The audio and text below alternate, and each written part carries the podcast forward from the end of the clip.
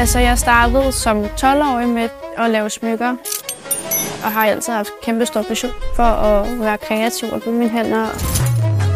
Hvordan kan jeg bruge mine evner på en anden måde end at sidde på skolebænken? Og så fandt jeg ud af, at finmekaniker, det var jo også en mulighed, og så er jeg bare blevet mega glad for det.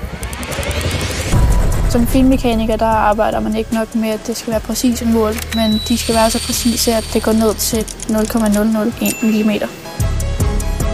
Der skal man jo være mega fokuseret, også fordi hvis den skive, jeg skulle lave, den ikke har det rigtige mål, kan man så risikere, at der er en hel produktion, der skal laves om.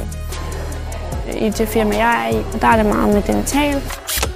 Så alle de ting, der skal bruges til, at du kan få lavet en krone og alt sådan noget.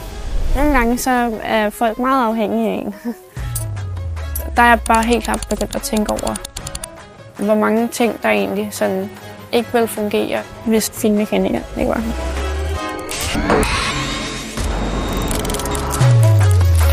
Så føler man, at man får kæmpe ansvar på den måde.